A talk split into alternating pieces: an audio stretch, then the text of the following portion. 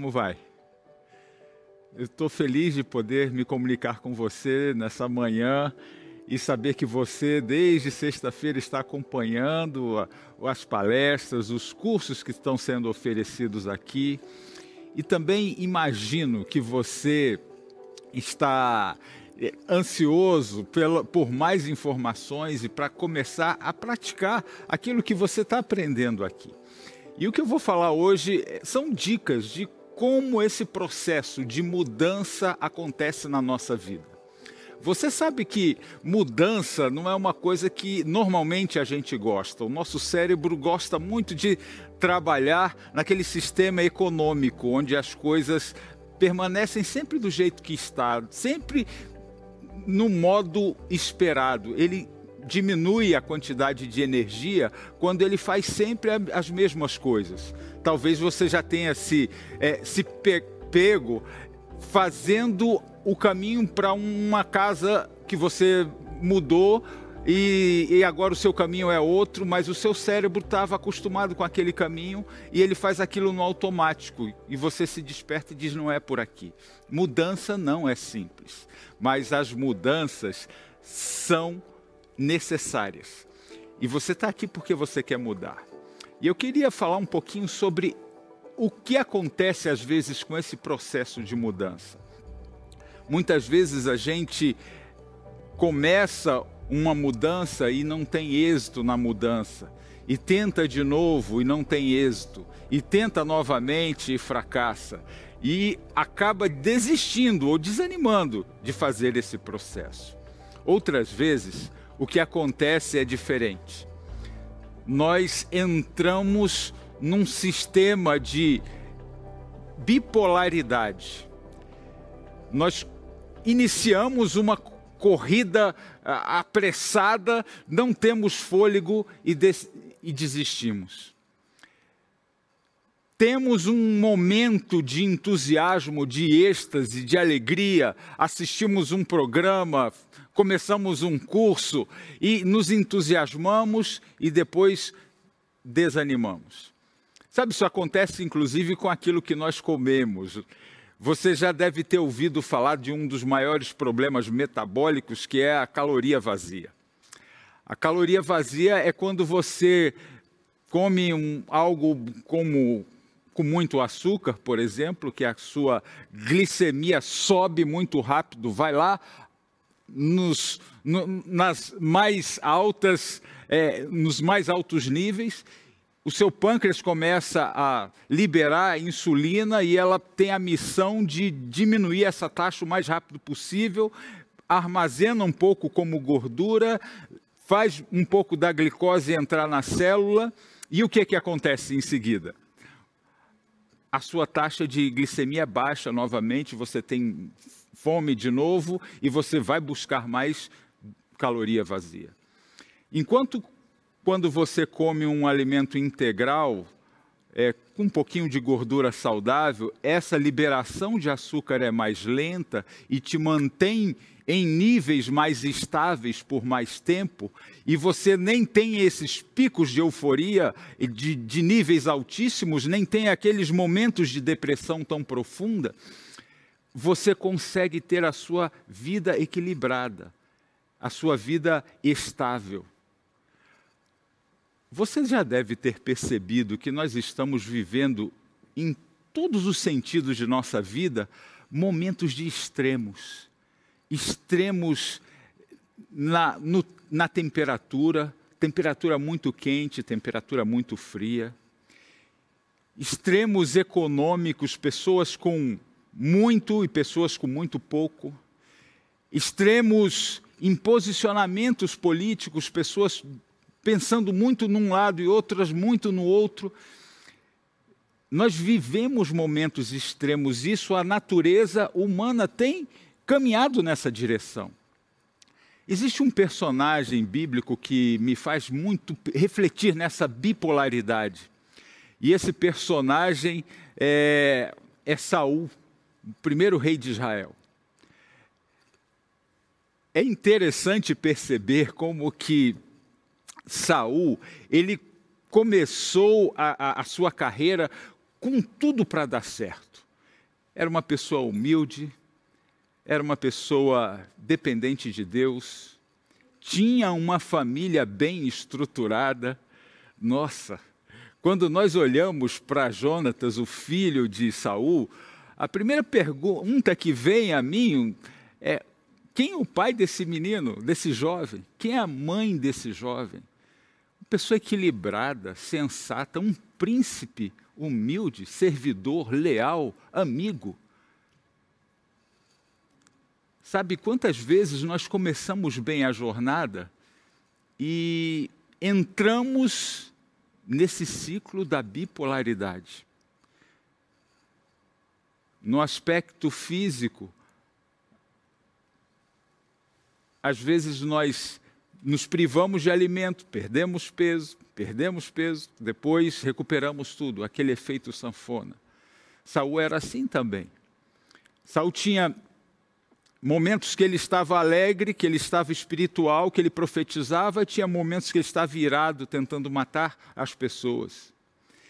Ele era capaz de abraçar Davi em algum momento e depois, de poucos instantes, tentar matar, tirar a vida de Davi. Chamar de meu filho e meu adversário no mesmo dia. Sabe, ações muito restritivas, muito restritivas muitas vezes são seguidas por ações muito liberais, muito permissivas. E esse ciclo de ações permissivas, culpa e ações restritivas. E volta o ciclo. Ações restritivas, se priva de tudo e depois é, não consegue sustentar, e depois vem a culpa e ações é, liberais. E esse ciclo não, não termina. Depois você pode ler 1 Samuel 14 e vai ver uma história que reflete muito isso. Ela mistura as emoções com o físico, como nós somos. Saul pega o exército diante de uma batalha tremenda que ele estava pela frente e ordena uma ação extremamente restritiva nós vamos jejuar enquanto lutamos. Perceba, enquanto lutamos, demandamos o maior esforço, todo mundo tinha que estar em jejum absoluto. E eles foram para a batalha nessa restrição. E aí eu coloco pessoas que tentam mudar a sua vida e fazer aquela restrição de tudo. Não como isso, não como aquilo. É, vou, e, e 1 Samuel 14 vai descrevendo esse processo de hipoglicemia que aconteceu com os soldados. As suas, os seus olhos estavam escurecendo, as forças estavam se indo, porque eles estavam com falta de energia. Mas a ordem de Saul era restrição total. Vocês, ao ler a história, vão perceber que Saul come, é, Jonatas pegou um pouco de mel e isso aclarou a vista de, de Jonatas e ele pôde vencer a batalha pelos, pelo exército do Senhor.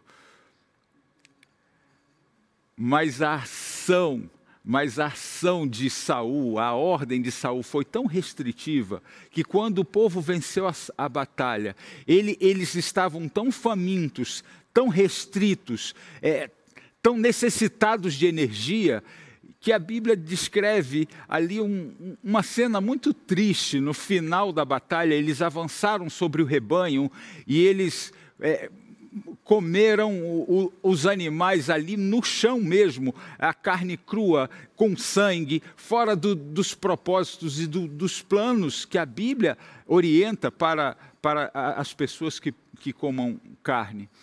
E aquilo foi terrível. Momentos de restrição absolutos, seguidos de momentos de, de liberalidade. A bipolaridade, momentos de saída sem chegada. Sabe, eu gosto muito, às vezes, de participar de algumas corridas, e é interessante quando a gente vai correr com um grupo que não está habituado a correr. É interessante que a, a, largada acontece e as pessoas saem naquela disparada. E eu que conheço o ritmo que eu suporto, normalmente ando com algum aparelho eletrônico e vejo a passada que eu suporto e a que não suporto. E pessoas saem na minha frente com grande velocidade. E a gente sabe que não vai conseguir concluir. A arrancada foi forte demais a saída foi forte demais, não vai conseguir sustentar o ritmo. O que fazer nesse processo de mudança? Como ele ocorre? Como eu posso me organizar para fazer mudanças sustentáveis? Eu quero conversar com você que está aí e e, e dialogar um pouquinho sobre o processo de você estar me assistindo aí e eu estar aqui agora. É um, o processo decisório ele, de mudança ele envolve algumas fases. Você está hoje me assistindo aí certamente porque você teve a informação de que haveria um programa hoje ou sexta-feira e que você teve essa informação. A partir do momento da informação, você te, iniciou um processo decisório. E como se dá esse processo? Cinco ações aconteceram para que você estivesse aí, ou pelo menos quatro ações. A primeira ação, você creu. Você tinha necessidades, e você, quando teve a informação, você acreditou que este programa, que essas palestras trariam algo importante para você. Elas estavam de acordo com uma necessidade íntima sua. E você acreditou que essas informações seriam úteis para a sua vida. Por isso, você passou da fase de crer para a fase de querer você desejou assistir. Você creu que seria bom para você e você desejou. E é muito importante querer as coisas boas. Jesus respeita o nosso querer e ele falou, ele sempre se dirigiu às pessoas: o que, que você quer? Amigo, pensa uma coisa as coisas na sua vida, as mudanças na sua vida, elas dependem desses dois verbos. Você precisa crer. As pessoas foram transformadas porque creram, porque acreditaram. Crer é uma, um grande impulsionamento na nossa mudança. Mas querer também é um grande impulsionamento, porque você está aqui me assistindo por uma razão, você quer.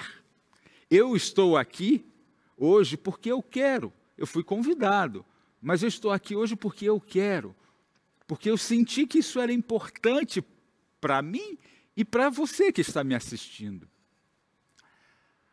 O terceiro passo é a atitude.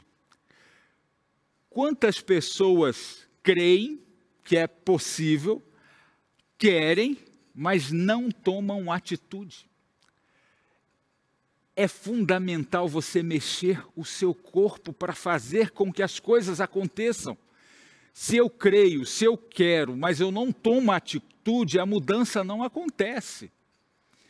Você está me assistindo hoje porque você se conectou, você levantou da sua cadeira, ou pegou o seu smartphone, o seu computador, sua TV, se ligou no canal, buscou o canal, tomou atitude. Não adianta crer, não adianta querer, se não toma atitude para fazer, para agir. A transformação, ela acontece quando nós agimos quando nós efetivamos a, os, os nossos sonhos. Que bom que você está me assistindo aí. Você agiu, você fez, você tomou atitude. Depois de agir, e é muito importante agir, porque quando nós tomamos uma ação, o nosso cérebro ele grava essa experiência, ela fica registrada. Sabe, existem hábitos que uma única ação são quase que suficientes para levar uma repetição. Outros nós precisamos repetir muitas vezes para que ele se torne um hábito. Mas é muito importante agir. E depois de agir, a quarta, é o que eu já falei, é repetir a ação, é manter aquela mudança, é executar mais vezes para se tornar um hábito. E a quinta, que ela consolida isso, ela faz com que isso se torne uma parte natural da nossa vida, é quando nós compartilhamos aquilo. Sabe quando você chega no seu trabalho segunda-feira e fala: Eu assisti a algo tão importante, eu mudei a minha forma de ver a vida, eu quero mudar, e você compartilha isso com outras pessoas, existe um efeito em você. É esse, é esse momento que eu estou experimentando aqui. Eu vim aqui para dar o quinto passo, porque eu sei que quando eu compartilho as coisas que têm acontecido na minha vida, aquilo que Deus tem feito na minha vida, é, o benefício que isso tem sido para mim com outras pessoas, isso se torna mais forte na minha vida, isso se torna mais sólido. Então eu compartilho, porque eu sinto prazer em compartilhar e eu sei que isso volta para mim consolidando aquilo que eu creio. Esses cinco passos são fundamentais para a mudança em nossa vida. E quando nós identificamos algo que precisa ser mudado, nós temos que partir para ação para vivenciar esses passos e, e fazer com que eles façam parte da nossa vida. Eu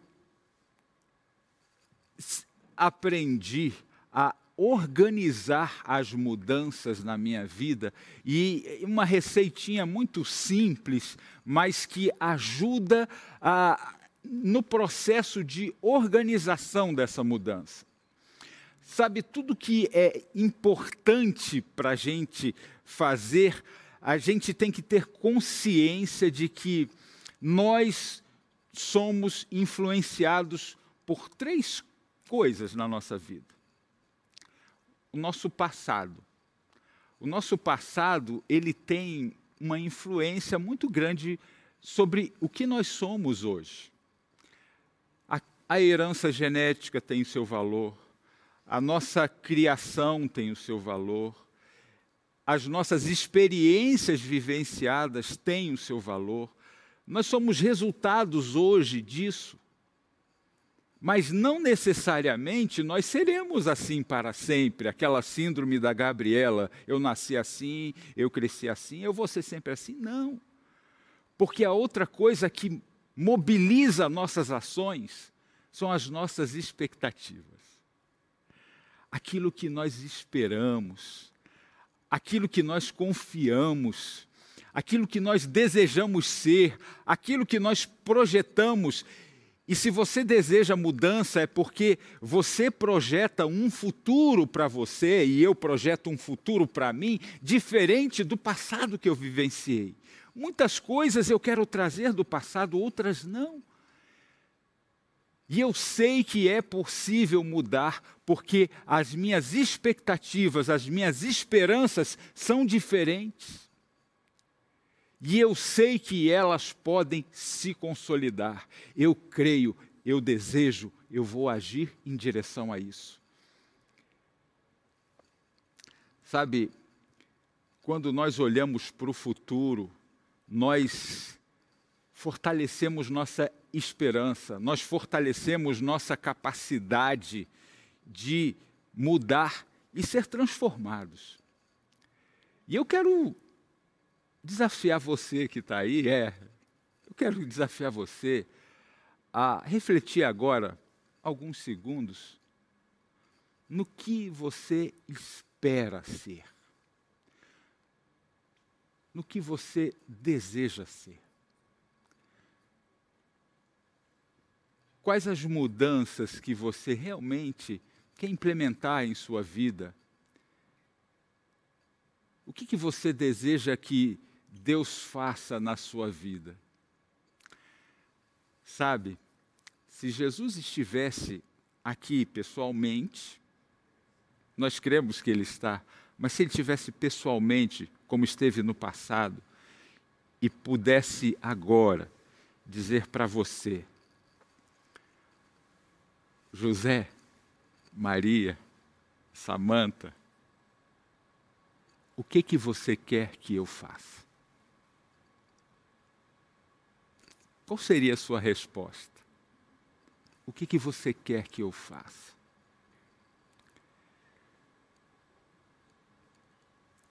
Lembre que as expectativas, as esperanças são boas, o passado influencia você, mas só tem uma coisa que você tem em suas mãos. Hoje. As mudanças só podem ser feitas hoje. O passado foi. O futuro não está em nossas mãos. Mas hoje está em nossas mãos. Eu aprendi a, a me organizar para as mudanças, estabelecendo um, uma metodologia simples é, você pode com, colocar essas cinco coisinhas aí, que em inglês é smart, em português é metra, mas quando nós temos um alvo, é muito bom a gente especificar esse alvo. O que, que você deseja mudar? Seja específico no que você deseja mudar. Estabeleça a meta que você quer fazer e essa meta tem que ser temporal, ao longo do tempo. E uma coisa que me ajudou muito é entender que as metas alcançáveis são as, aquelas metas que eu estabeleço para hoje. Então, se eu quero ler um livro de 500 páginas em três meses, eu tenho que dividir os dias que eu vou ler e a minha meta diária, aquilo que eu posso fazer hoje, é o que vai fazer diferença. Eu fiz isso com as minhas caminhadas e corridas. Eu estabeleci quantos quilômetros eu quero correr no ano, no mês, na semana e no dia. Importante no dia. Quantas páginas eu quero ler para terminar esse livro em três meses? Quantas páginas eu preciso ler no dia? Essa meta do dia que é importante para mim. E a cada dia você coloca isso, porque é no dia de hoje que está a nossa vitória e a nossa derrota. E, e isso precisa ficar claro para nós. Sabe, amigo, um dos grandes desafios da vida é você não desistir dos sonhos que Deus colocou no seu coração. Eu eu, eu lembro de, de um. Queria compartilhar algo simples que aconteceu na minha vida. Eu e minha esposa desejávamos muito ter um filho. E o tempo passou e não aconteceu. E a gente tentou várias coisas. É, fez exames, tudo bem, não tinha nenhum problema é, fisiológico entre nós, mas o fato é que o filho não vinha. E eu comecei a fazer é, os métodos científicos que eu conhecia, né? o ciclo menstrual, e aí aquele período de ovulação a gente tentava e nada acontecia. Aí vem a, aquele outro método que os médicos ensinam, os livros de medicina ensinam, é, mede a temperatura basal, vê quando aumenta um grau, deve ser o dia da ovulação, perguntava se sentiu uma dorzinha aqui ali, e sentiu, é, é, é esse, a gente fazia tentativa, mas sem sucesso também. E eu, depois de, algum, de algumas tentativas nesses métodos, eu disse, bom, eu vou, falei com minha esposa, eu vou, eu vou agora fazer, aprender no ultrassom, porque eu trabalho no hospital, ela também morávamos ali perto, dizia: a gente vai fazer ultrassom, eu vou ver o dia que você ovula, e nesse dia a gente vai fazer a tentativa, vai dar certo. minha esposa falou assim: não, vamos tentar outro método. Esses métodos não estão funcionando. Ela disse: nós vamos tentar agora todo dia. E sabe o que, que aconteceu? Não, não é o método mais científico, mas o que aconteceu é que minha esposa e eu né, engravidamos. Passado 12 semanas, é, quem já viveu essa experiência sabe como é doloroso. É, a gente foi fazer ultrassom e o feto tinha morrido. E o feto tinha morrido, a gente já tinha recebido alguns presentes, já tinha na casa algumas coisas, vivemos aquele luto. E a obstetra falou assim: Olha, vocês, o útero dela fizer, fez curetagem, disse precisa de 60 dias de, de pausa para se refazer. Vocês precisam se refazer emocionalmente, vocês precisam desse tempo. Passado algum tempo, eu cheguei em casa. E quando eu cheguei em casa, é, minha esposa perguntou: Querido, sabe que dia é hoje? Eu disse: Terça-feira? Ela disse: Não. Hoje é, dia, é o dia 61 e nós vamos começar de novo. Hoje eu tenho um filho querido de 16 anos. Eu tenho uma filha querida de 13 anos. Sabe por quê? Porque eu não desisti. Minha esposa não desistiu de começar mais uma vez. Sabe por que Abraão e Sara vivenciaram o primeiro milagre da vida, da Bíblia, o primeiro milagre descrito na Bíblia? Porque, embora ele fosse idoso, embora Sara já não funcionasse mais os seus órgãos é, é, é, reprodutivos, e o de Abraão também, como Paulo diz, que estavam amortecidos, eles acreditaram, contra as evidências fisiológicas. Sabe, Deus faz milagres quando nós cremos, quando nós queremos quando nós agimos. E sabe qual foi o resultado do milagre? Isaac, sorriso, alegria, satisfação. Quero muito convidar você a não desistir, a perseverar, a crer, querer, agir. Deus muitas vezes conduz seus filhos através de experiências difíceis. Ou você acha que foi fácil para Abraão todo esse tempo? Às vezes nós desejamos que as mudanças sejam feitas em nossa vida num instante para o outro, num evento, mas as mudanças ocorrem num processo. Sabe, você em quatro horas pode ler a história de Abraão na Bíblia. Em algumas horas você pode ler a história de Paulo e achar que em poucas horas toda essa mudança vai acontecer em você, mas não é assim que funciona. Foi a vida de Abraão. Foram anos para ele chegar onde Deus gostaria que ele estivesse.